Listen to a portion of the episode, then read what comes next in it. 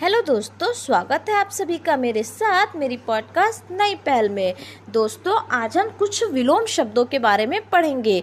तो अगम दुर्गम, जिसका विलोम होता है सुगम, यानी अगम दुर्गम का विलोम शब्द सुगम होता है।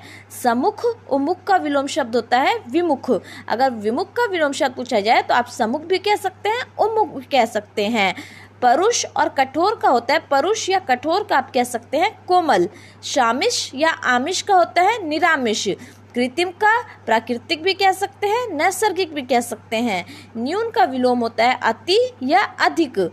मौखिक या अलिखित का विलोम होता है, लिखित। उत्कर्ष का विलोम होता है, अपकर्ष। पतन का होता है उत्थान हास का होता है वृद्धि, गुप्त का होता है प्रकट, सार्वजनिक का होता है व्यक्तिगत स्पष्ट का होता है अस्पष्ट, और आयोजन का होता है वियोजन।